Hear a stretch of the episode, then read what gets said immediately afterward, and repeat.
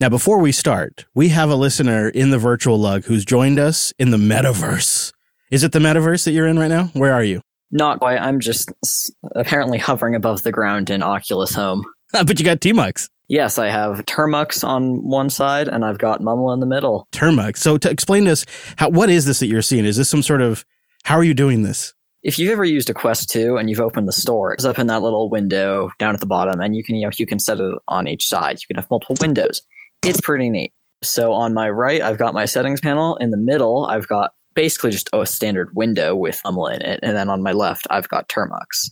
And these are floating in like a virtual lounge or something? Yes, I'm just in the little, you know, cabin in the woods studio and they're just floating midair.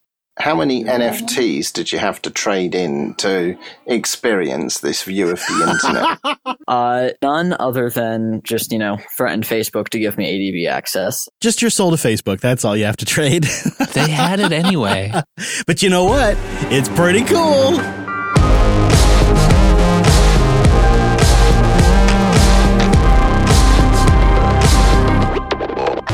Hello, friends, and welcome back to your weekly Linux talk show. My name is Chris. My name is Wes. My name is Brent. And my name is Alex. Hello, gentlemen. Coming up on the show today, I have hit my first major snag in the Nix OS challenge. Oh no. We'll check in with the other boys and see how their Nix OS challenge is going. Plus, we've got a fair amount of follow up on 2204 and a look at the mate flavor of 2204. Then we'll round out the show with some great boosts, some picks, and more. So before I go any further, let's say time appropriate greetings to that virtual lug. Hello, Mumble Room! Time appropriate greetings. Hello. Hello. Hello, JB1. And for extra fun today, listener Eric is joining us in studio. He's here for the virtual Linux Fest. Hello, Eric. Hi, guys. Hey, hey there. Thanks for joining us. So, you know, we have a few things to talk about today on the show. There's a, there's like a whole lot to cover. Uh, Brent, you're still over at Alex's place doing projects. I'm sitting in his desk chair right now.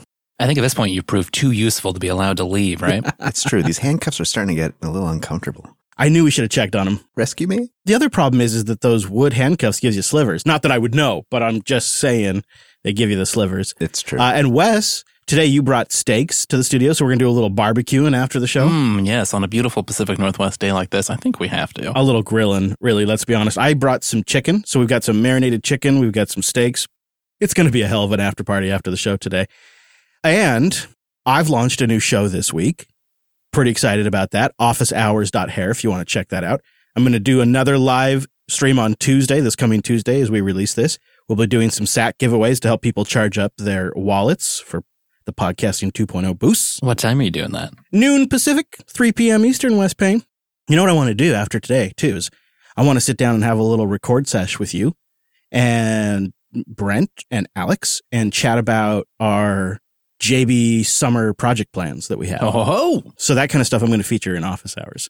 And uh, I'll have the mumble room going too. So if you got any questions for me, pop in there and ask them. Personal matrix stuff, uh, I don't know, JB stuff, show stuff, go ahead and put it in there. And uh, we'd love to chat. Also, FYI, you got like uh, a few days after this here podcast comes out to register at the JB Matrix server. After that, we're going to shut down registration for a while. And it doesn't mean you can't participate. You can go still create a free account at matrix.org. But if you want a Matrix account with a jupiterbroadcasting.com domain, you have got until, let's say Wednesday, Wednesday of April, which would be the 27th, 2022. If you'd like to have an at Jupiter Broadcasting domain name for your Matrix account, sign up now because after that, we're going to shut it down uh, because of spammer problems while we re-engineer a few things. We'll probably eventually open it up one day, maybe, but I'm not guaranteeing that. And we may not either. So if you want to get in while you still can, uh, we have linuxunplug.com slash matrix and our matrix server is colony.jupiterbroadcasting.com. Limited time only. They're going to go fast. That's right. All right, so let's get into the Ubuntu 2204 leftovers that we have. Uh, there's some really interesting things that landed in this release, and everybody's now finally gotten their hands on it that wants it in that first kind of early window. And I think this is the one where we're seeing a lot of the work land in GNOME 42 for the new dark style changes. And there is a post over at discourse.ubuntu.com that really digs into all of the changes they had to do and the different implementation details to get this working in 2204. And so if you're just interested in the kind of plumbing stuff, I want to put that in the show notes so you can check it out. But a couple of other things that are in this release that I think are worth mentioning that we didn't cover last week. And I think number one for us here on the show, because we've talked about that Mars copter, that Linux copter so much. Yeah, we have. Still going strong, by the way. Still Yeah. going strong. They just hit their one year anniversary. Woo. I, I sent Tim a congratulations email about it because I, and they're super excited. It's so great.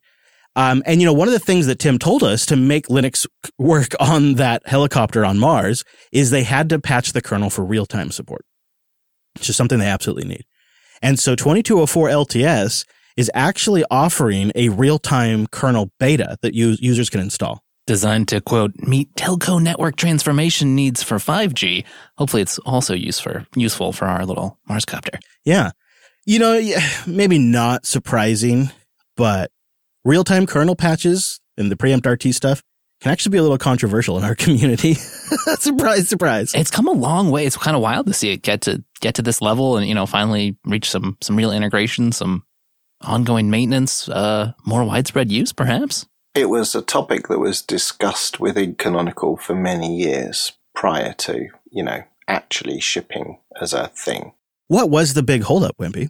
The fact that there's a large misconception in the wider world as to what real time actually means, what the Hmm. definition of real time means, and, you know, uh, uh, uh, an oversimplistic um, summary of that is real time does not mean now, it means within a um, reproducible latency window. That's what real time actually means. You know, does it happen within a determinable um, window of latency? Right. You don't want those unbounded spikes that mean your machine didn't respond in time for some safety critical feature, say. Right. And, you know, lots of people have, I think there's a lot of placebo effect among th- enthusiasts that have been using real time kernels for, uh, in conjunction with things like Jack, for example, for audio processing. And, you know, when well implemented, you know, a real time kernel can play a role there for sure. But I think some of it was actually making sure that there were some measurable assurances around what a real time kernel can deliver. Fair. I also wondered if perhaps we're seeing it land now just because in February, Intel acquired the folks behind the real time preempt RT kernel patch stuff. Linutronix. Yeah, Linutronix. And now it's an Intel outfit. Maybe Canonical already has a better relationship there. I mean, maybe that made things a little easier. Is that just wild speculation, you think, Wimpy? I've not been part of those discussions, so it would be wild speculation on my part. I got I got um, a real spicy Matrix message this morning that was quite upset because the user had just finally made the leap to the 2204 LTS and they discovered that the Firefox package has been replaced as a snap now. And they also discovered that when they install certain things from the command line, even though they've did did an apt install for a deb package, they end up getting a snap. And they were they were quite upset about this. And um, this is something that we've talked about before on the show. But just to remind people that yes, there are certain packages now that are snap packages in here. Um, and that is not necessarily because Canonical just wants to make everything a snap. Um, in the case of Firefox, this is something that Canonical and Mozilla had to work out uh, at Mozilla's request.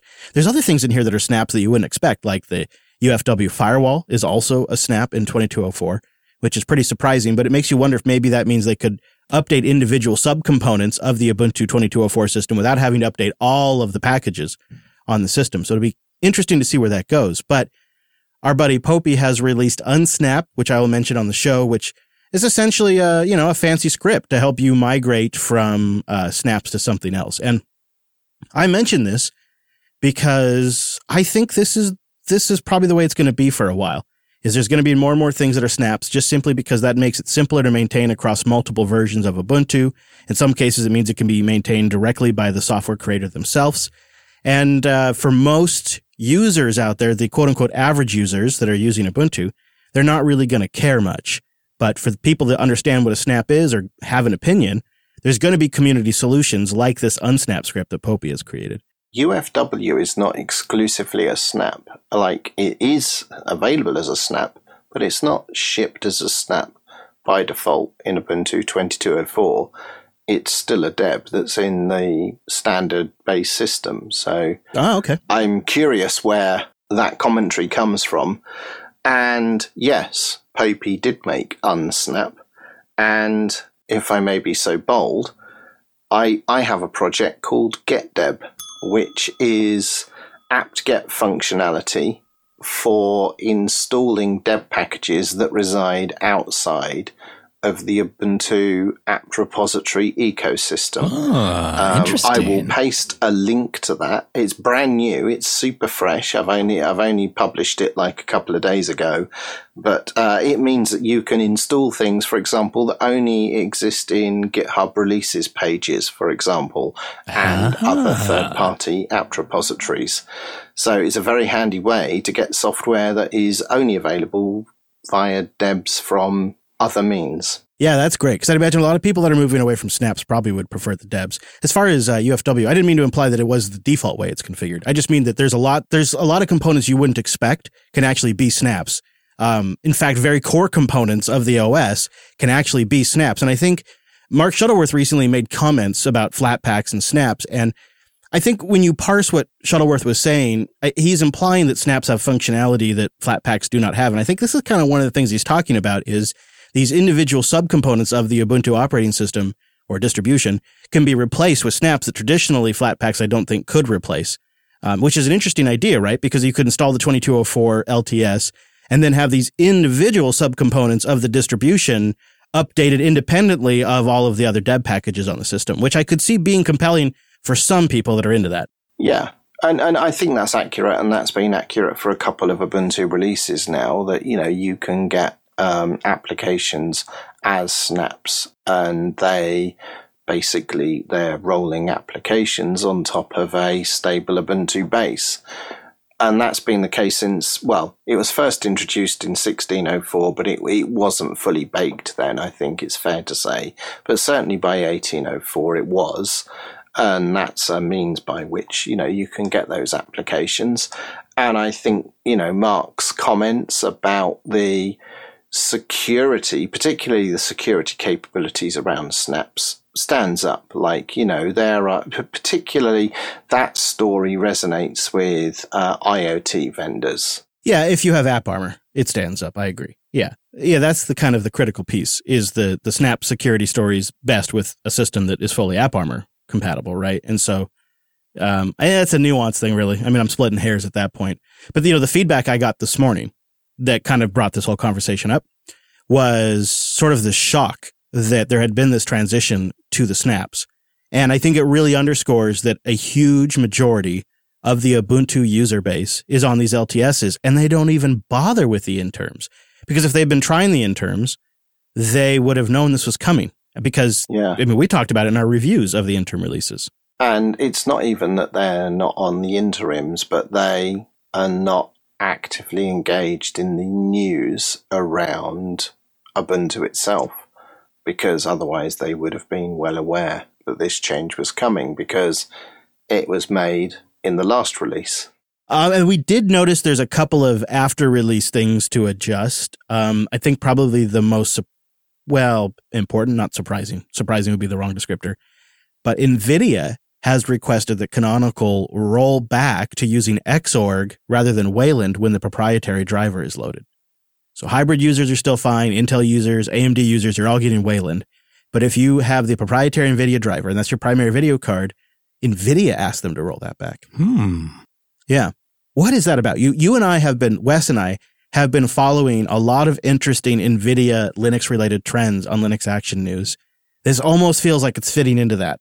I mean, I don't buy that Nvidia downloaded the beta and did some testing beyond maybe a couple of people doing it. Maybe it happens. And if anybody was going to do it, it'd probably be Nvidia.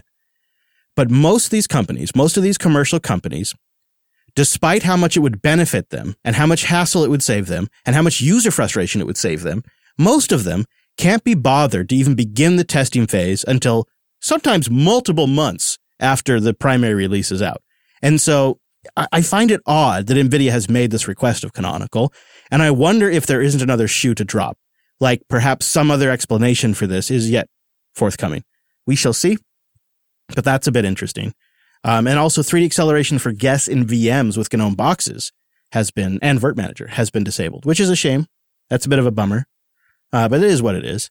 And it really probably deserves to be tested on hardware, anyways. And you know, when when you've got an LTS coming out, I get it. Like these things are going to perhaps stick around for a while, so you do want to be uh, a little bit careful. Yeah, that latter point, I, I wonder if that's sort of commercially motivated, that there are solutions that, you know, provide those capabilities outside of open source solutions and that, you know, NVIDIA may be supporting their partners in in their endeavors on that front. Mm. It is wild speculation. I do not know. It is wild speculation. Wimpy Right. bringing that proper British bacon to us. I love it. Tasty bacon. So let's talk about Ubuntu Mate Wimpy because I'm running it right here on the live stream. I'm showing it to the people that are here live today.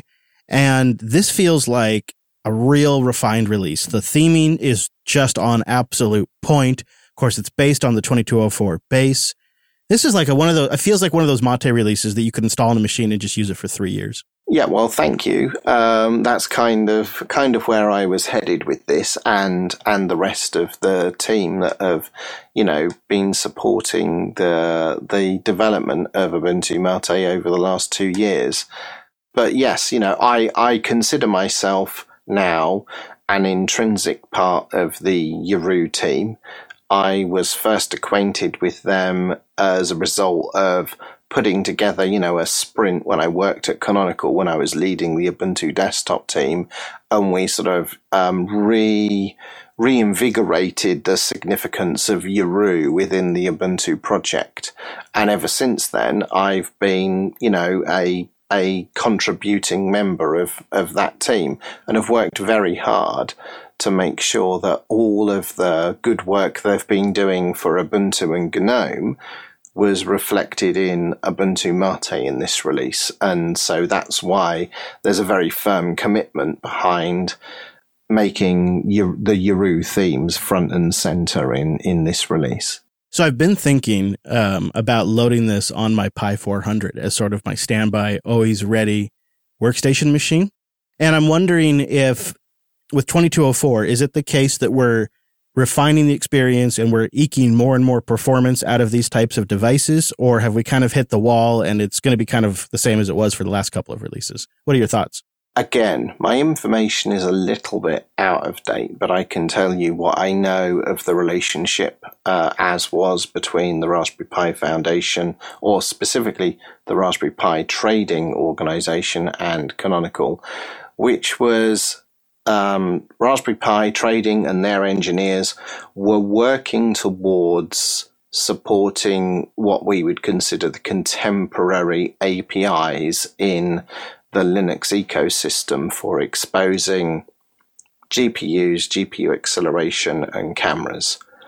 So, you know, traditionally those are exposed through proprietary APIs and wrappers and shims, and they've been moving ever closer to using, you know, the things that we recognize, you know, uh, DRI3, uh, Video for Linux, and so on and so forth. And I think what you're seeing with this release is not just that relationship between Canonical and um, the Raspberry Pi Foundation bearing fruit, but the Raspberry Pi Foundation, you know, following through on their commitment to support those open standards. I like it though. It is nice to see it slowly but steadily get better there. Absolutely. So we talked about the artwork. The AI generated wallpapers have been getting a lot of attention in our audience. That's what I've been seeing people talk about in our chat rooms. Uh, but I think also the significant thing in here is a pretty solid version of Mate itself, right? Yeah, I you know, I it's interesting what's happening upstream in Mate desktop itself in that the last sort of two releases and I can see this when I go and look in so there's a service in Ubuntu called errors.ubuntu.com. You know, when you get those pop-ups that says something crashed, blah blah blah, do you want to submit these results? That's where they go. And what I'm seeing is the good work that's happening in upstream Mate desktop to find and resolve use after free bugs or uh, mem- mem- uh, memory leaks and things of that nature. A number of those bugs you just see drop off a cliff as you move between like 1804 to where we are now. So, yes, Mate desktop in of itself is now looking extremely robust. And that's not to say the code base that we inherited when it was forked from GNOME 2 was in some way substandard, you need to remember that that code base was refactored from GTK2 to GTK3 and a whole bunch of different underlying technologies in order to, you know, keep it contemporary and up to date.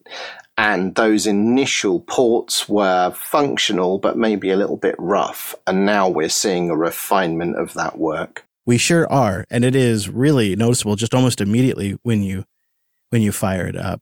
So I also kind of want to talk about something that touches on a previous conversation we just had in the show is, and I'm I, I want to talk about this from a couple of angles, but it seems like you're cautiously setting up Ubuntu Mate to be a bit of Switzerland when it comes to packaging. If users want to use Debs, fine. If you want to use a Snap, fine.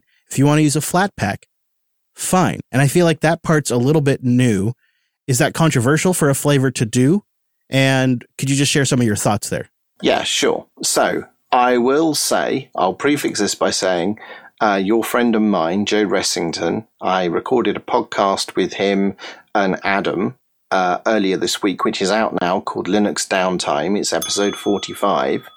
And we dig into the whole how do you make a distro, what, what, what is involved in making a distribution all about uh, and we dig into that in more detail. So that's definitely sort of you know homework for listeners to to go and have a listen to that. But on that particular point, um, this wasn't my individual decision to include Flatpak support in Ubuntu Mate. It, in fact, uh, I sent out a tweet earlier today from the Ubuntu Mate account, sort of poking fun at the very idea, but it came from the core team, the rest of the team that helped support and make Ubuntu Mate said to me some weeks ago, well, months ago, in fact, we should include Flatpak support in Ubuntu Mate. And my initial response was, well, I think that's going to be complicated. It, uh, it's going to have all sorts of, you know, uh, dependency collisions. I'm not sure that's viable. But when I actually looked into it, it was, uh, as I said in the tweet earlier, it was super simple, barely an inconvenience. so, so, you know, steered by that impetus from the team around me, I implemented it. You know, I did the due diligence around it, made sure that that was a, a safe technical decision, and we delivered that. But that's kind of the expression of Ubuntu Mate as what it's always been, which is really um, Ubuntu Mate is a uti- utilitarian distribution. You know, you can make it into the thing you want it to be. We don't want to overly constrain the the options that are available to the people that use it.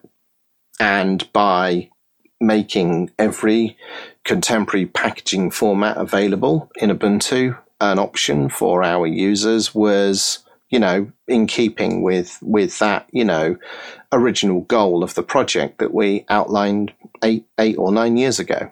I like that way of thinking about it because it, it often was you'd turn to a flavor or a, or a derivative that maybe wasn't an official flavor to get some of the things that maybe Canonical couldn't couldn't bundle, right? Maybe it used to be codecs, or maybe it was even a kernel with CFS by default. And that's always been a role out there that these other distributions have served for the audience that wants that. And you're right. It is just that, only now instead of the MP3 codec, it's Flatpak. Right. And, you know, you, you, need to understand that, you know, uh, the Ubuntu project is made up of the, the significant effort that Canonical put into it. And again, this is something that I outline in Linux downtime. Definitely have a listen. But more so, the different flavors of Ubuntu, we all agree that Ubuntu is a fantastic platform to develop on and innovate on. And where we respectfully disagree is how that Linux desktop experience should be presented. But we are all working together in order to deliver that Linux desktop experience, regardless of our differences of opinions about how we think that that should be done. And there's an enormous amount of crossover, you know, especially now, you know, you look at um, Ubuntu Mate and Xubuntu, there's a significant proportion of Ubuntu Mate that's delivered via the Xubuntu desktop. You look at Ubuntu Chilling, and again, a lot of the underpinnings of Ubuntu Chilling come from Ubuntu Mate. And that kind of reciprocal collaboration exists throughout the flavors and it's not competition. It's it's very much a collaborative you know feel that happens between the the developers and the development communities around those flavors. Linode.com slash unplugged. Go there to get $100 in 60 day credit on a new account and you go there to support the show. I mean that's really how this works right? It lets you know it lets the sponsor know that you uh, you heard about it here so that's what the URL is for is linode.com slash unplugged. And it's one we can enthusiastically endorse. Linode started in 2003 as one of the very first companies in cloud computing because they just saw what Linux could do. And then they built a business around that. 19 years later, they have the absolute best business in the space. They make cloud computing simple, affordable, and accessible to all. And they've just rolled out Ubuntu 2204 support. So they have that up there now if you want to go try it out and play with it. Oh, Go create a go create a system. That Wes. sounds like a great new server to play with. Absolutely. right, and you can get hundred dollars to do it when you go to linode.com slash unplugged. You know, they also have all of the other distros you probably want to try. It's pretty impressive, actually. But I mean, now is the season of Ubuntu 2204, right? So go experiment with one of their one click deployments. You get an entire server in one stack or go build something up yourself. And if you ever get stuck, the audience tells me, I've never actually had to use the support as far as, oh, no, that's not true. Just once recently. That's right. And it, it actually was a great experience. I had my first, after a couple, like two and a half years, I finally had like my first Linode support experience, and it was as good as all of the audience is always telling me. Now, we use the heck out of things like their S3 compatible object storage, cloud firewalls, DDoS protection, and VLAN support for some fanciness that Wes Payne gets into every now and then. Most of the time, though, I'm just muddling my way through trying to keep the DNS working, and thankfully, they have a powerful DNS manager that lets you do all of that. And with pricing 30 to 50% cheaper than those major hyperscalers, they have these esoteric platforms and these crazy UIs where they just want to lock you in forever. Unlike them, they got great pricing and they'll scale for something you want for yourself. Like maybe, maybe you want to go set yourself up a GitLab instance now that they're getting uh, a little bit uh, grabsy with the user count there. Could be a good opportunity. Yeah, right. It really does. Like you can use it for personal things. You can use it for your small business things. Or, I mean, if you get more successful than that, Linode will be there right there with you. Scales right up. And it does just a great job. And they're always there to help you out if you ever need it. That's why you got to go check it out for yourself and take advantage of that $100. It's just the perfect opportunity. They're dedicated to offering the best virtualized cloud computing. If it runs on Linux, it runs on Linode. Sign up today at linode.com slash unplugged. Get $100 in 60 day credit on your new account and you support this here show. That's linode.com slash unplugged. All right, now that we've talked about Ubuntu, we're going to talk about Nix OS, which is actually Wimpy's fault. I think it was when Wimpy came on here uh, weeks ago, a couple months ago, and he's like, "You got to look at NixOS. It's the future." You're welcome. And made me think about it again. It really, you know, I respect your opinion, Wimpy. When you say like this is really something I'm noticing, I thought, you know, I've had a lot of people tell me it, but Wimpy's on here and he really sounds convinced. That's why you keep handing me that Mate ISO. I was wondering. I should have tried Nix packaging on Mate. If I wasn't making Ubuntu Mate, I'd be building a desktop around this Nix OS. Really? A desktop? Oh, for sure. Yeah. Why? I think NixOS is the best expression of where the Linux desktop and that intersection of the desktop and container technologies exist right now. I can see where you're coming from. I've been very impressed. However, I did hit my first like, uh oh, maybe Nix isn't the right choice for this snag. And I kind of, I'm a little demotivated and discouraged. I'll tell you guys about that. But Wes, I'm curious. I know you've been doing a lot of reading recently about Nix, kind of getting into the backstory about Nix. Like, where are you at right now with the challenge? Uh, yeah, you know, I'm I haven't switched everything over to Nix, let's say, but I have been I've been having fun, um, just kind of poking around the various places because there's a lot to play with. I, I was looking at like trying to understand where flakes are going to fit in a little bit better. I was also playing with uh, Home Manager a little bit, and then I've also been poking around just in in my dev side of my life. Like, well, yeah, because you know Nix is a build system, so so where does it fit there? So I was playing with um, poetry2nix, which Poetry is a, a cool new dependency manager for Python to help you set up and build and maintain Python projects. And because it's quite declarative itself, there's some neat wrappers that can help you just like take your Python project, get it all building with Nix, and then once you've got it into Nix, you can you kind of like lift it up, and then all the facilities that Nix has for building you a VM image or just building a, a nice like really clean little Python Docker image for you, it can just take that.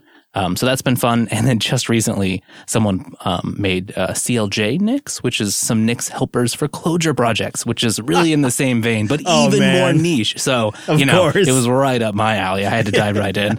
And then just to keep down that track, um, I don't know how you say it, but there's a, a version in, inspi- uh, OS inspired by Nix, uh, Guix, I think, GNU Guix. The um, it's quite similar to Nix, except uh, the syntax is Lisp, so it's even better somehow.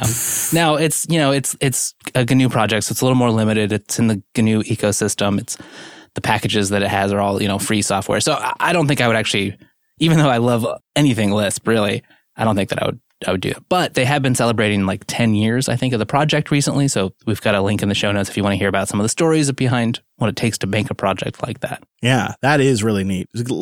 Okay, so this poetry stuff looks absolutely fantastic. Link to all of that in the notes.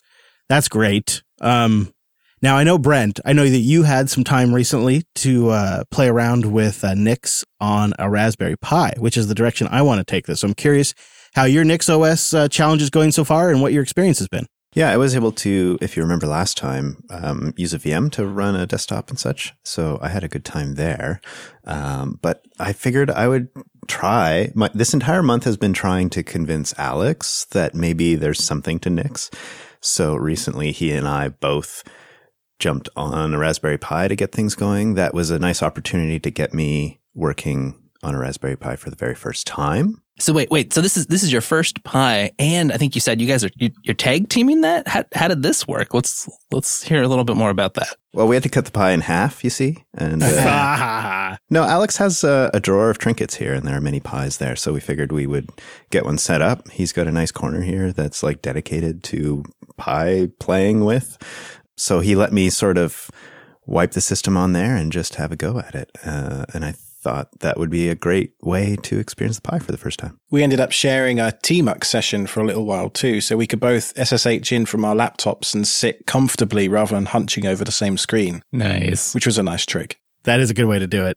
Like gentlemen. I assume Brent was already in the recliner and just didn't want to get up, and that was your no, that was not. That was my spot. Yeah. Which is picture that. exactly where he's sitting now. so what was the experience like on Raspberry Pi? Is the performance okay? How did all of that operate? I was very impressed. The memory footprint of a freshly booted Raspberry Pi is 100 meg or so on NixOS. Oh. 127. Uh, that was with Tailscale and Docker services running. So I'm I'm subtracting a little just for those as a guess. but uh, the, we got to the end of the evenings messing about, and I said to Brent, "Oh, uh, which USB stick did you use?" And he was like, "I didn't. I used an SD card." I didn't know better. Oh, so the performance was better than you expected, I take it, if you didn't notice. compared to what I'm used to with like apt install whatever and how long apt takes to do what it does on uh, Raspberry Pi OS and Ubuntu, which is what I'm familiar with, the Nix, was it Nix OS rebuild switch command took about, I don't know, 20 seconds, 25 seconds each time, Yeah. which gets a little laborious when you're making a one line config change. But, uh, overall, we were left with what a 40 line configuration file, which declared the entire system. It's very elegant, I've got to say. And I know Brent said a few minutes ago he's been trying to convince me. And there was a few light bulbs went on last night, and I remember feeling that way about Docker about eight years ago. I remember a specific moment, Alex, where you um, got quite excited while we defined Docker virtualization. Yes, I did because they spell virtualization correctly. We tried to spell virtualization with a Z and it didn't work. And the, then I read the documentation properly and it spelt it with an S. And I was like, hey, British. Well, Europeans is what they are. Um, I think that's a really astute observation, though, about the Docker experience on Nix, because in my experience, you know, what I do now is very much entrenched in sort of the container ecosystem. And I am increasingly finding industries, people, and organizations that are deeply invested in producing, developing, working on containers on a daily basis that are not desktop Linux nerds, but that are absolute advocates for Nix and NixOS as the platform where they curate, develop, and produce their production containers. It's not perfect though. For example, why are there three manuals for Nix OS? Yeah, I found that as well. The documentation can be a bit almost too complete, but spread out in a bunch of different places. So that that can I don't know eat up a little bit of time and frustration. But once you get it, And quite contradictory. Sometimes even the same wiki page contradicts itself with a little headline saying this bit's out of date when three lines above is the actual correct answer. That can be quite confusing. I think that's fair observation, right? And for everything that I see as potential with uh, NixOS, I'm going to try and frame this in a way that isn't too incendiary. But if you think about Debian as being a project, Ubuntu was very much the product, right? So it took all of the best bits of Debian and productized it which is why Ubuntu sort of soared to success. And I'm not advocating for somebody to create a derivative of NixOS in order to turn what is an extremely interesting and high potential project into a product. But I would absolutely love to see the shoulder of the community behind NixOS as it is now to turn it from exciting project to viable product. Wimpy, what you just said, you put exact words to my my thought process here. Is uh, in my experience of using Linux distributions, this is very much in like the proto Debian stage. I, I recognize it's been around for a decade, but it it clearly would benefit from a canonical type organization coming along and making a product out of this thing. Maybe it's not for that. Maybe it's for people who want to build infrastructure. And maybe that makes sense. But I am honestly surprised nobody's given a go at it, or if they have, I just haven't found it yet. And I agree, but I would I would dearly love for us to learn from our, you know, Linux past and not be the Manjaro to Arch or the Ubuntu to Debian and just invest in what is NixOS now Mm. and get buy-in and help that existing vibrant community to be more successful. Yeah, right. That is the way to do it now. In 2022, that's the way to do it. That's the way you got to do it now. And there is that. I mean, I have been impressed with the community just on our own matrix and just around. You know, I think I think it's true that it's at the stage where the docs don't necessarily always match, and it's kind of living. And you really have to be able to figure out the ne- Nix expression language to be able to debug what's going on. But there are a lot of people who are willing to help get you on board if you're willing to take the step to step over the line and, and start asking those questions in one of those spaces. We had another little odd experience where we were trying to create a user for the first time. We actually, funnily enough, managed to lock ourselves completely out of the OS Several three, times. three, four times. This is- this such is a an beautiful essential- thing. well done, gentlemen. Well oh, done. This is essential experience for That's Brent, I think, on his journey to being an admin. We deleted the NixOS user, of course, without realizing it, without reading what was right in front of us, rebooted and went, actually, no, we couldn't reboot because, Yeah. because suddenly I typed sudo and it said this user account is disabled or whatever. So then we had to hard power off the Pi. Eventually we ended up getting to the point where we created the user, uh, of, you know, Alex or whatever. But we couldn't log in. It said this account is disabled. So we, we could log in as root and we looked and the default shell was set to sbin no login. So we thought, okay, cool. We'll just set the default shell to bash and call it good. For some reason, setting the default shell for all the users did nothing. And we had to explicitly specify per user the shell. And, and that was quite frustrating. Ah, yeah, sure. Couldn't log in because there's no shell to log into. yeah, my my discouragedness, I guess, discouragement that I've been feeling recently is because I think I picked the absolute worst project. It does kind of seem that way, does unfortunately. Yeah. I mean, you guys know that I kind of came into this thinking what I would ultimately like to do is either rebuild my Raspberry Pi, Piza, uh, in my home setup in, in Lady Jupes with Nix, or kind of like Moonshot was maybe take a Mac Mini M1 and get NixOS running on that and replace three Raspberry Pis with one M1 Mini running NixOS.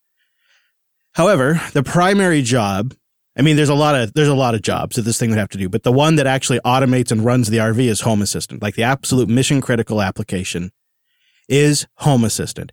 And it seems like maybe I picked the absolute worst candidate for a Nix install. Maybe that's good. I don't know. And there's more I need to solve, but I'm kind of disappointed right now in my options. And not all of it is really Nix's fault. Some of it is actually the Home Assistant project's fault. For an example, on an ARM platform, I can install Home Assistant as a Nix module, but I get less than everything I need. And what I do need it's a manual process to add things, even things that like just are small tweaks to add a component to the Lovelace dashboard. I have to manually define and configure all of it in Nix configuration files. And so that means like I can't just do that sort of like I'm in the UI, I'm browsing, I get inspiration and I just want to add a module and just try it. It means no, I have to stop what I'm doing. I have to SSH in. I have to find the right syntax, which I have to find somebody else who's done a, an example of this for me. I think you are running into one of the sort of inherent pain points of taking this approach. If Yeah. like the plus side is it means you've totally specified it and you can make it happen again instantly. Right. But it is not the same. Now, sometimes you can get the best of both worlds there, but you're right. In this case, like you gotta you gotta get there quite painstakingly. And if this was Samba, if this was Nginx, if this was SyncThing, this wouldn't be a total non-issue, right? But the Home Assistant project has what really makes it great are community add-ons, are these additional add-ons that have been created that are easy to add when you have the entire Home, ex- Home Assistant experience. Um, I could install Home Assistant as an OCI container, which is probably ultimately what I'll do but uh, that uses Podman, which is great, but not my core skill set at the moment when it comes to container management. And when it is this home system that actually runs my RV, I'm not super thrilled about that. You know, I went down a path that uh, went a little closer to more of the Docker Compose path that you're familiar with. So there might be something to play with there. But you're right; it is it is different. And as you say, right, like anything but running the whole sort of expected Home Assistant experience is a little bit outside the Right. mainstream and limits you in what exactly you can do. And in that configuration, we're just talking about Home Assistant core. We're not talking about all the community bits and the supervisor management. To Mm. get that, I basically have to go with a whole VM. Right. Is Podman a requirement, or you know, because we we got Docker running in a couple of minutes. Oh no, you absolutely can do. It's like the the version that's packaged by the community that uses this whole OCI container process. That's set up to use Podman. Right. I but what I think Wes is probably right. Is I probably could just go the Docker Compose route and go that way. But uh, you know, that's me kind of coming to like a new goalpost because the goalpost originally was a totally orchestrated home automation system that is 100% reproducible and only changes when I mandate it to change. That was the goal. And now I'm kind of basically just getting back to exactly where I'm at now. I tell you, when you started this NixOS challenge and you said those goals about having like a standardized JB build for our VPSs and, you know, maybe some of your pies and stuff, I thought you were mad. But after doing this last night, genuinely some light bulbs went on for me and I, there's a real elegance to doing it this way. You declare everything and you solve a problem one time and then it's solved forever. Yeah. And you could see how for a guy like me who like every now and then I get these bursts of inspiration where I've got project time and I, I create some great stuff It's the one time you can focus, you get really deep in, you learn all the stuff, you get that in your head. and it's becoming more and more rare because I got, you know, I got young kids and they're getting older. I got limited time. That's where, that's where some of my, my extra time goes now. So You also have to run a business. like Alex says, it's like now that I can solve it once and it also self documents. It's self documenting in how it works too, which is for a guy who never gets around to documentation, just beautiful. So I think what I'm going to do is I'm going to find some sort of like middle ground here. Part of what makes this tricky is Home Assistant, the project and many projects do this. They don't release just a generic ARM64 image. They have Raspberry Pi images they have maybe a you know a, a Synology image or a, a Pine image, right? But they don't for for most projects they don't just offer an effing ARM64 image, even though there's more and more just ARM64 systems out there, and the Mac M1 systems are a great example of this. And not only that, But there's more and more of us out there that might have a Mac with virtualization and we want to run Linux and we need ARM64 images. But our community still has it in their little heads that the only people that are using ARM are on Raspberry Pis. And the Home Assistant project is included in this group. And so hmm. I can't just download a Home Assistant ARM VM image that I can run on ARM64. I can get a Raspberry Pi image. I can get a Raspberry Pi 3 image. I can get a Synology ARM image, but I can't get an ARM64 image. And it's so frustrating, but that's what it is. So the Nix stuff has been really great. And like my Bitcoin node, oh man, I could totally see why I'd want to run Nix on that. But for my home assistant system, I have to just live with the fact that I'm not getting all the benefits that Nix and Nix OS offer. It's really the Nix package manager that offers. And it's just going to be the way it is because that's how the upstream project decided to operate. And I realize it's not their target, right? They want people running their own VM. But what I have discovered is some of the absolute best conversations I've had in Linux recently and just geeking out about Linux stuff have been with other Nix OS users. They're really a clever bunch. They're solving problems in really cool ways. And kind of once you start working your way through using Nix, you start thinking about how you could build systems differently. And I think it changes the way you think about stuff. I've been impressed too that, you know, especially for some, you know, a, a, purely functional, you know, declarative environment, you'd think it might be kind of a little, a little hardcore or everyone's like really focused, kind of like sometimes we see with some of the dogmatism on the free software side of things. That's really not, not been my experience. You know, I think they they recognize it's a weird way to do things. It's not what you're used to. It's not perfect. There's lots of areas that don't quite work as, as well as you'd like, or have areas that are lacking polish. But it seems like that's that's pretty upfront. To people are like, oh yeah, that's not perfect, but here's how I might solve that, or Yeah. here's a workaround that could that could work for you. That's exactly been my experience. And it's been very positive and it has, it has made the community, even though it's probably just a portion of the community, right?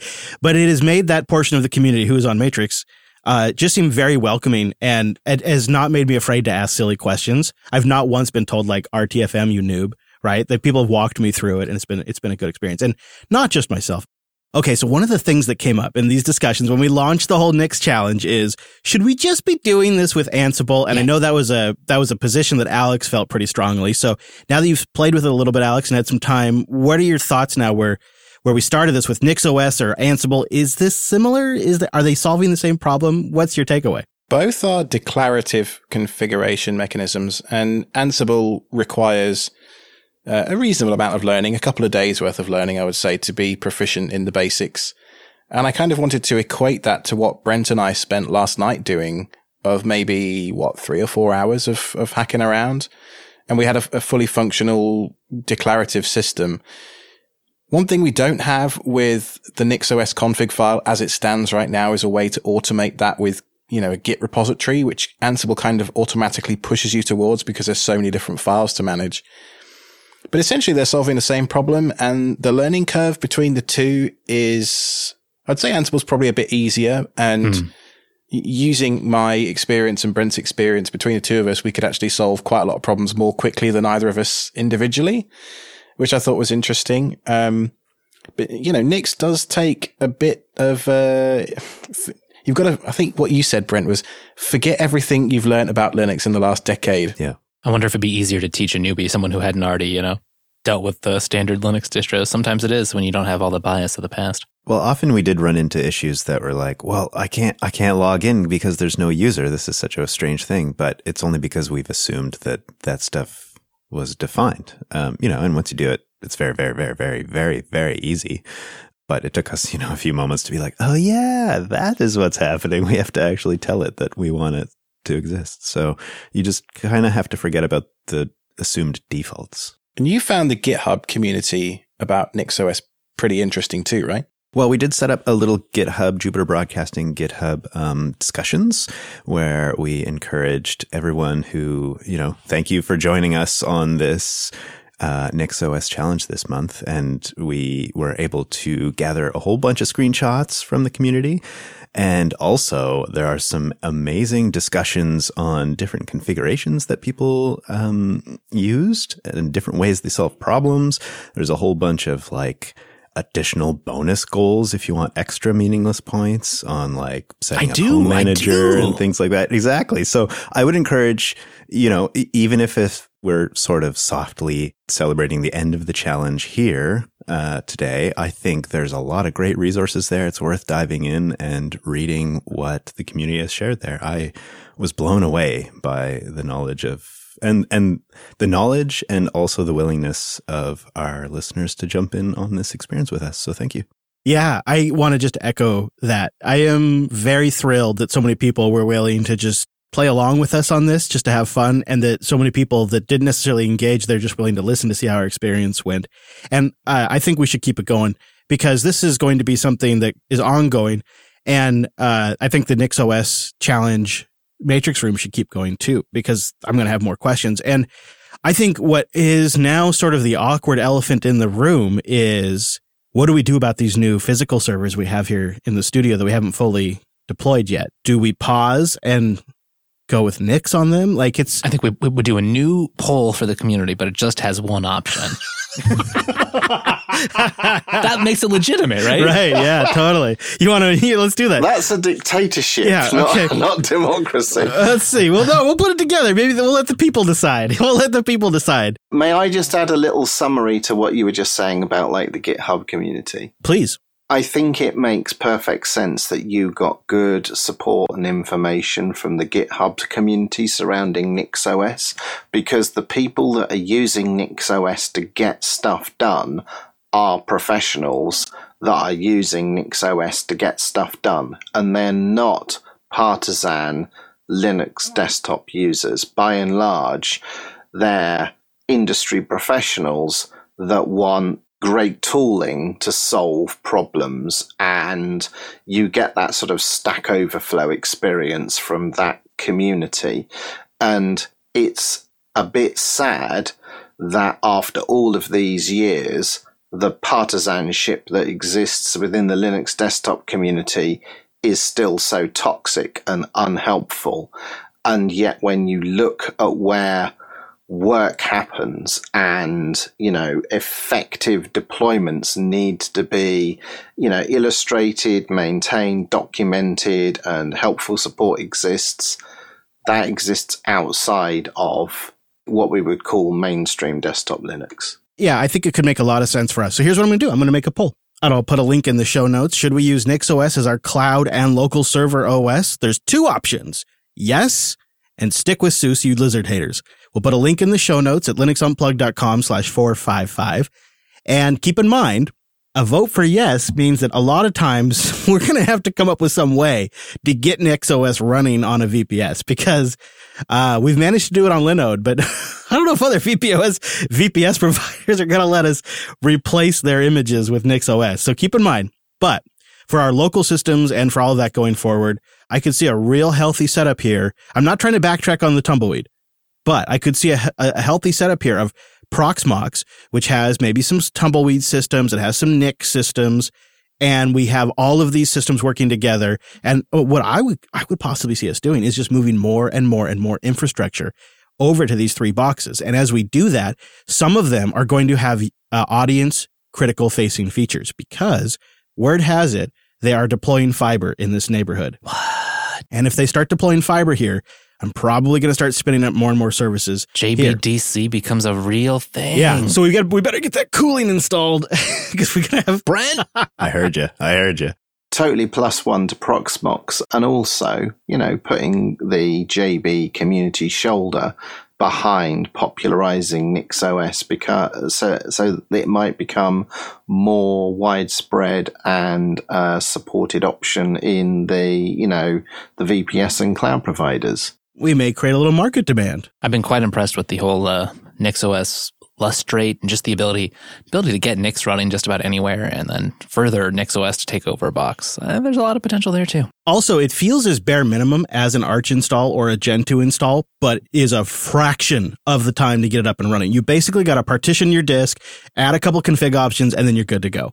And mount a few things, right? Like it's uh Wes and I now on multiple occasions have just stood up a quick NixOS box to try something just after a show or something. Like it's not a big deal to get it going. I'd just like to add that you know, working with the Nix community, we invited them to a Snapcraft summit. What's this now? Three years ago, and the quickest, easiest way to make a snap is to use Nix, the packaging platform. I hadn't even thought, but of course, yeah. Wow. Yeah. They added it as just a con- another container platform to, you know, create your apps, and it works extraordinarily well. I like it. Thank you, Wimpy. See, this is a perfect episode to have Wimpy with us for this, right?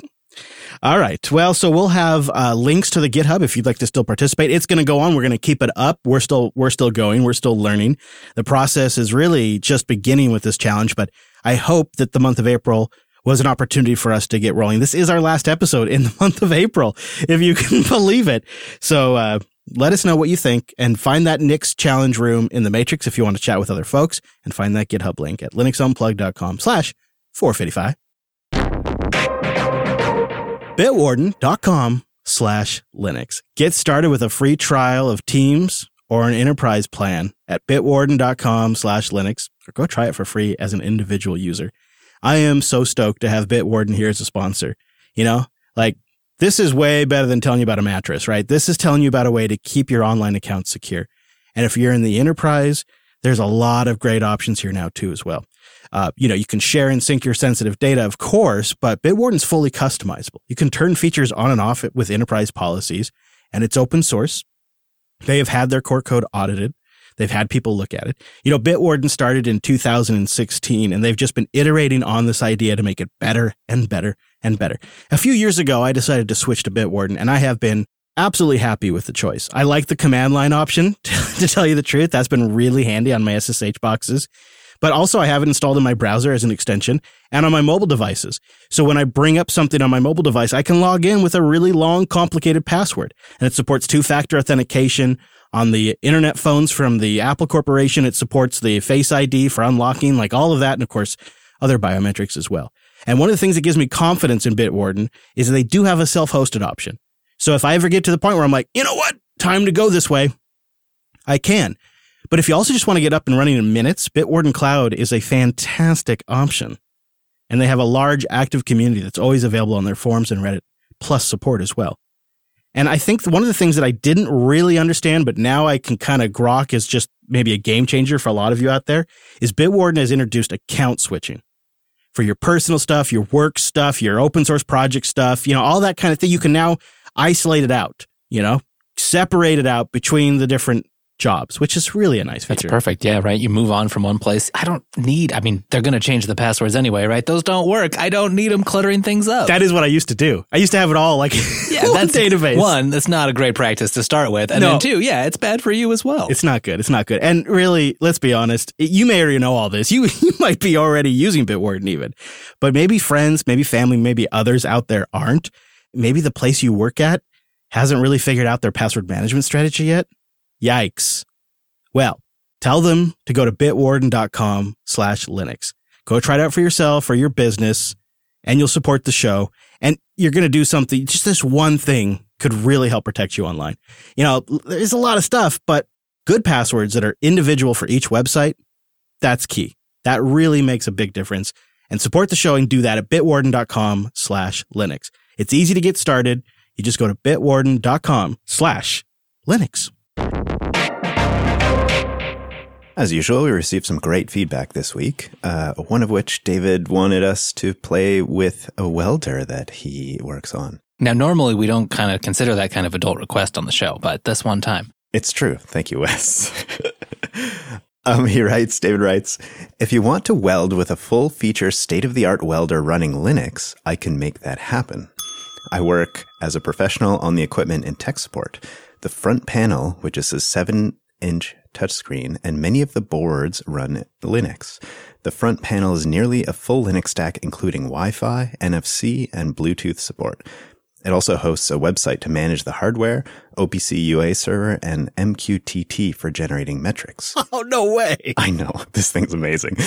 It runs a fairly modern kernel, and the R&D guys call the distribution Weld OS internally. Oh my gosh. How cool is that? Isn't that great? Weld OS, Linux. I mean, uh, uh, you know, yeah, for Linux Action Show, I used to have this bit at the beginning of every show where I'd say, "This runs Linux." I never once, ever, in hundreds of episodes, had a welder that runs Linux. But I mean, do you, is there another operating system you trust No. in that kind of environment? You know, back in the day, it would have been Windows CE. Remember that period of time when CE was just like all kinds of ah, horrible They're, stuff? they're building a new light rail stop near my house, and I can see like it's not operational yet. I can see one of the TVs. It's running Windows. Oh, God. I know. I want to say something, but They need an intervention. He mentions that licenses and source code are available if you look hard enough or ask kindly enough. And uh, Chris, did you do any image searches of this thing? It's the Fronius TPSI to get a sense of sort of what it looked like. Yeah. I had to go take a look. I'll put a link in the show notes. It does have what it, it kind of just looks like a tablet behind a piece of plexiglass installed at the top of this thing.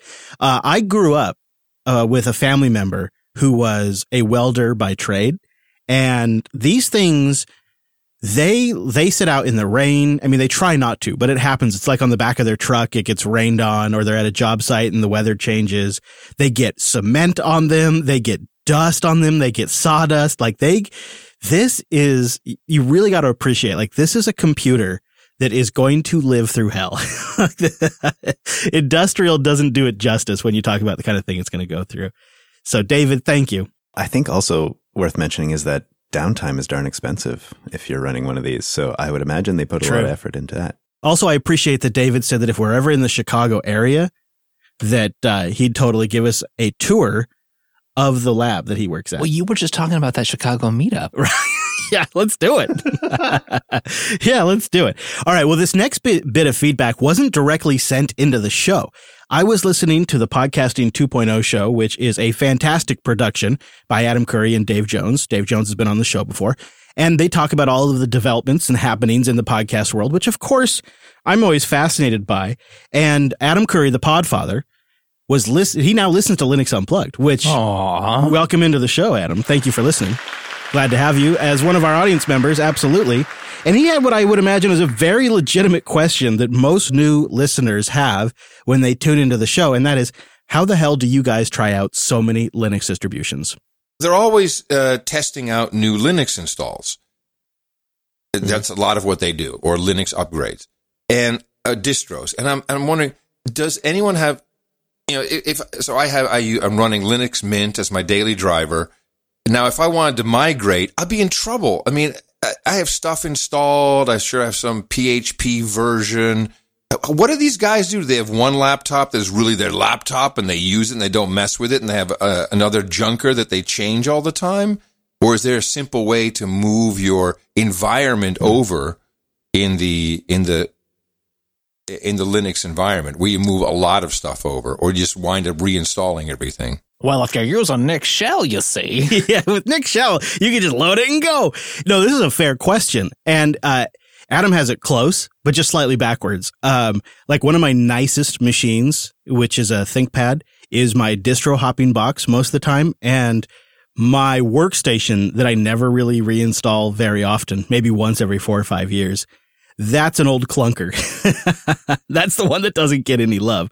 And uh, that's my way of doing it. it is just I have a separate machine, but each of us has our own approach. Wes has some crazy approaches that he uses. Well, yeah. I mean, uh, I'm an animal, so I use QEMU on the command line powered by KExec to install things and then reboot to, you know, because sometimes you want to try like native graphics drivers. Right. But if you don't want to be crazy, I mean, Wimpy has a wonderful project out there, Qu- Quickemu, that, uh, you know, that'll do all the work for you. Yeah, that's actually my method of, of choice is, you know, I don't have 27 machines laying around like most of you do or seem to. Um, and thus, uh, Wimpy, thank you. Thank you. I've been using Quickemu a ton. Been loving it to do a bunch of, you know, participate in some testing weeks for the, the new Ubuntu release and things like that. So it's been a wild ride and I've loved it. You're welcome. And it wasn't invented by accident. It is the non-animal approach to what, you know, Wes does. I wouldn't want my experience to be had by anyone else. So I'm glad that you've sanitized it for the civilized world. We'll put a link to Quickemu in the uh, in the show notes, but it's basically just a project that is absolutely something we've all wanted forever. Uh, and now it also has a GUI component as well. So it's not just a command line thing you got to do, but it lets you quickly create really optimized VMs on a Linux box. And what Wimpy has done and the people that are working now on the GUI have done is made it super simple to just say, I want to run this distribution or Windows or whatever it might be. And then it sets up all the back end, like fiddly stuff for the virtual machine to make it run at absolute best possible speed and graphics and all that kind of stuff. Yeah, we just tried it out for the first time the other week, and it, it was nice. It's great. Yeah, there's even a sister project that sets up uh, GPU pass through, and um, what was I going to say? I've forgotten. But there's you can do GPU pass through now through a through a sister project. Very nice. And now it is time for Le Boost. We got some amazing boosts this week. Thank you very much. Um, Tomato Deer writes in with 5,000 sats. Thanks for RSSHub recommendation. I wanted to give honorable mentions to Mini Flux for articles, Wallabag for archival. So those I think would be considered two picks. There you Yeah. go. All right. I, I think Alex uses Miniflux, right? I did for a little while, but the uh, requirements to get it set up were a little bit onerous. Uh, Docker Compose, like, there's a lot of database stuff to futz around with, and Gotcha.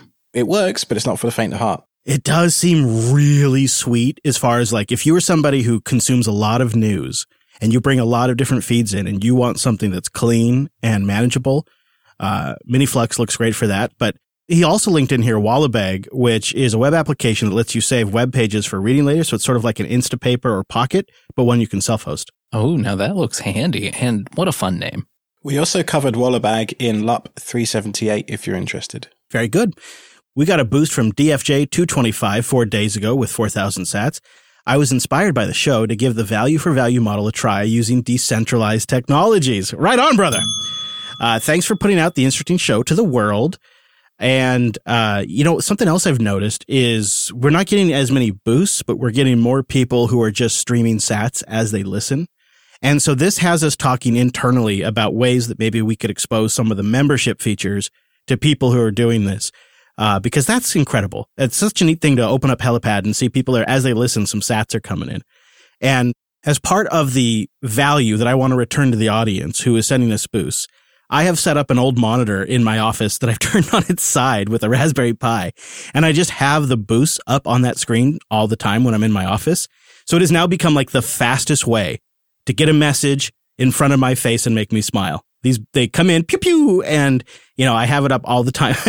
I, I came in, I came in my office today and before I even sat down at my desk. I heard a pew as a, as a boost came in and it's just so awesome because I actually turned out, it turned out to be kind of a rough morning.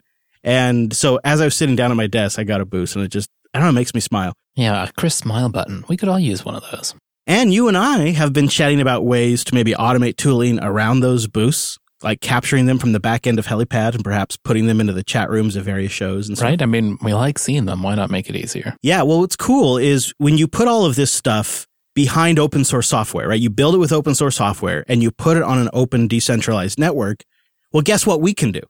We can build tools around that because anyone can participate. So we could build tools that bring all the different boosts into the individual show docs automatically or put them in front of the host in a way that you could never really do with email without some sort of really crappy, rickety filtering. Um, and that's why I think boosts are an important part of value for value going forward. Now, value for value is a separate thing.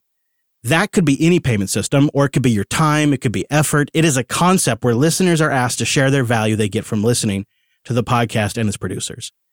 Uh, in most cases, that means like a dollar amount because that's just what we all have available. We don't have a lot of time, but it could be other things too.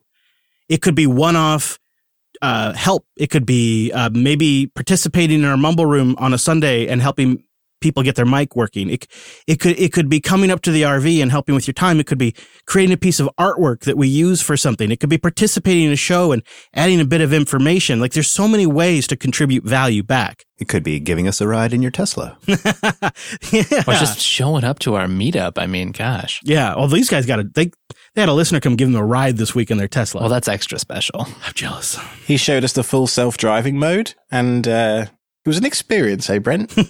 It was, uh, anyways, it was interesting. Thank you, Lucas, for uh, giving us the best coffee of the week. yes, very much. Ah, very nice. Yeah. So if you'd like to send us a boost, go grab a new podcast app at newpodcastapps.com. If you don't want to switch podcast apps, I have been experimenting this week with the Breez wallet, B R E E Z. It is a it's a lightning destination is essentially what they're trying to create. It's worth checking out for you AntennaPod users out there. because I don't know if the AntennaPod project is going to integrate Boost directly right now, but they are investigating integrating with the Breez wallet. So you could kind of get ahead of the curve there if you're on AntennaPod and grab Breez. You listen in AntennaPod, you add one of our shows to Breez, and then you just send the boost that way. It's a pretty great way to do it. And then um, Breez itself is open source. In fact, most of it's GPL'd. Ooh. It's pretty great. And what I'm going to do, and Wes, let's remember to let's remember to put this like in the description. I'm going to add our Lightning node address directly.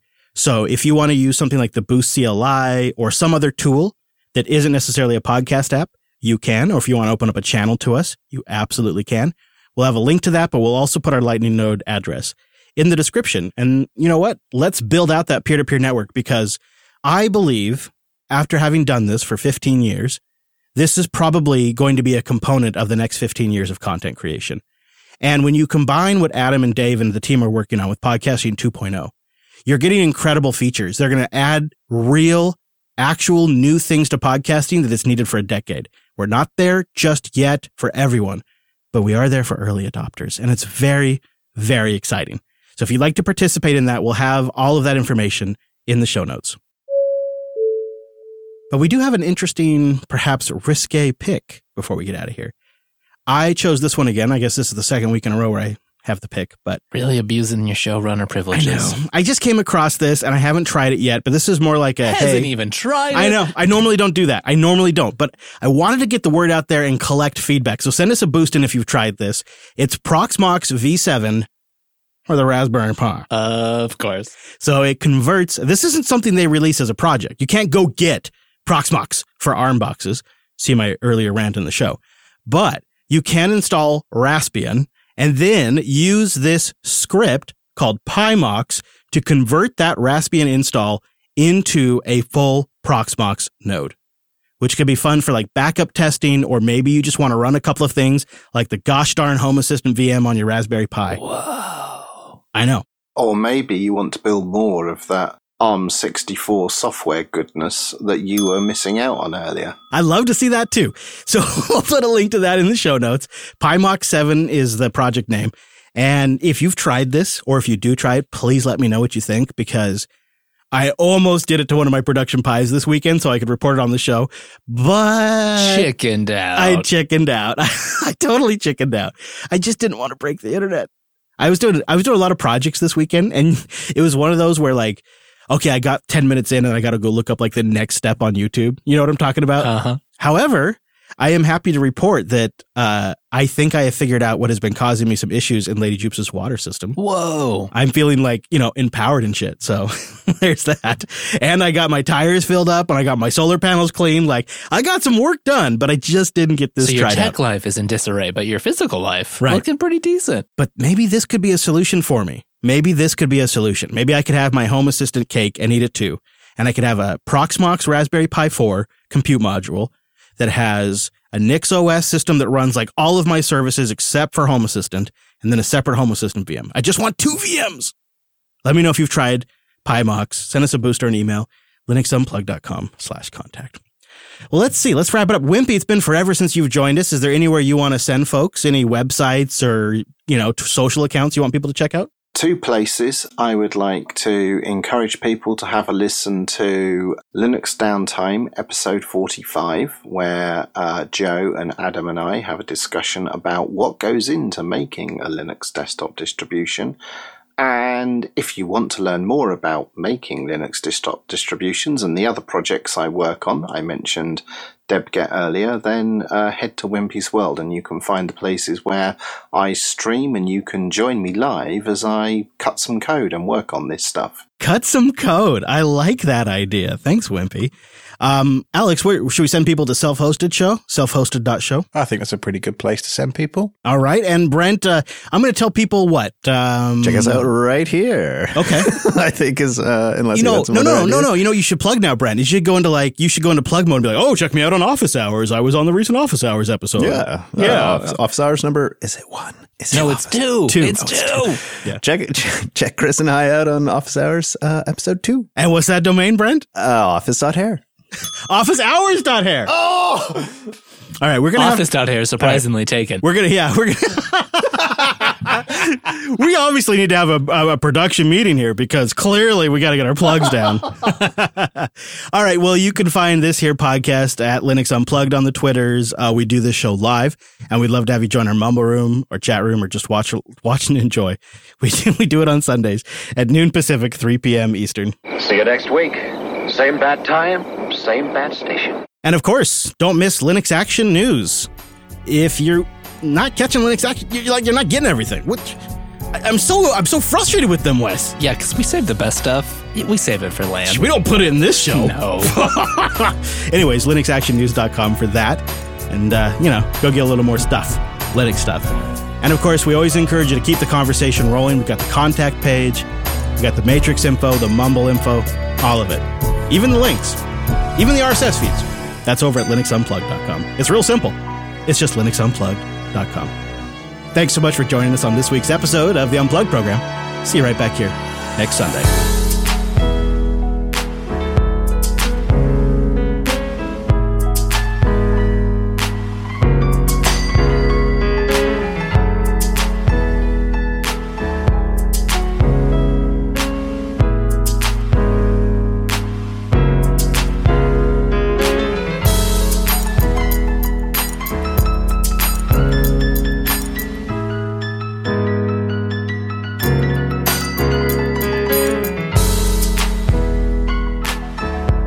Let's go boat, jbtitles.com. These are the final days of the IRC before we all switch to Discord. So let's let's go. Yeah, it's it's a wise decision that I fully endorse, and also I'll offer my professional services to help you make that transition. You should launch Wimpy's Matrix to Discord conversion services. No, no, I've been asked to do that, and I've shot that down from the sky every time it's come up because I don't need those three extra users on the top of the oh. two and a half thousand stings. users we It already stings. have in the Wimpy's World Discord. What we need is a we need a good old classic race, and whichever title bot gets finished first for the Matrix of the Discord, that's the way we go, right? oh, well, I mean, Gamma's got a pretty sweet bot going. Well, the race is on.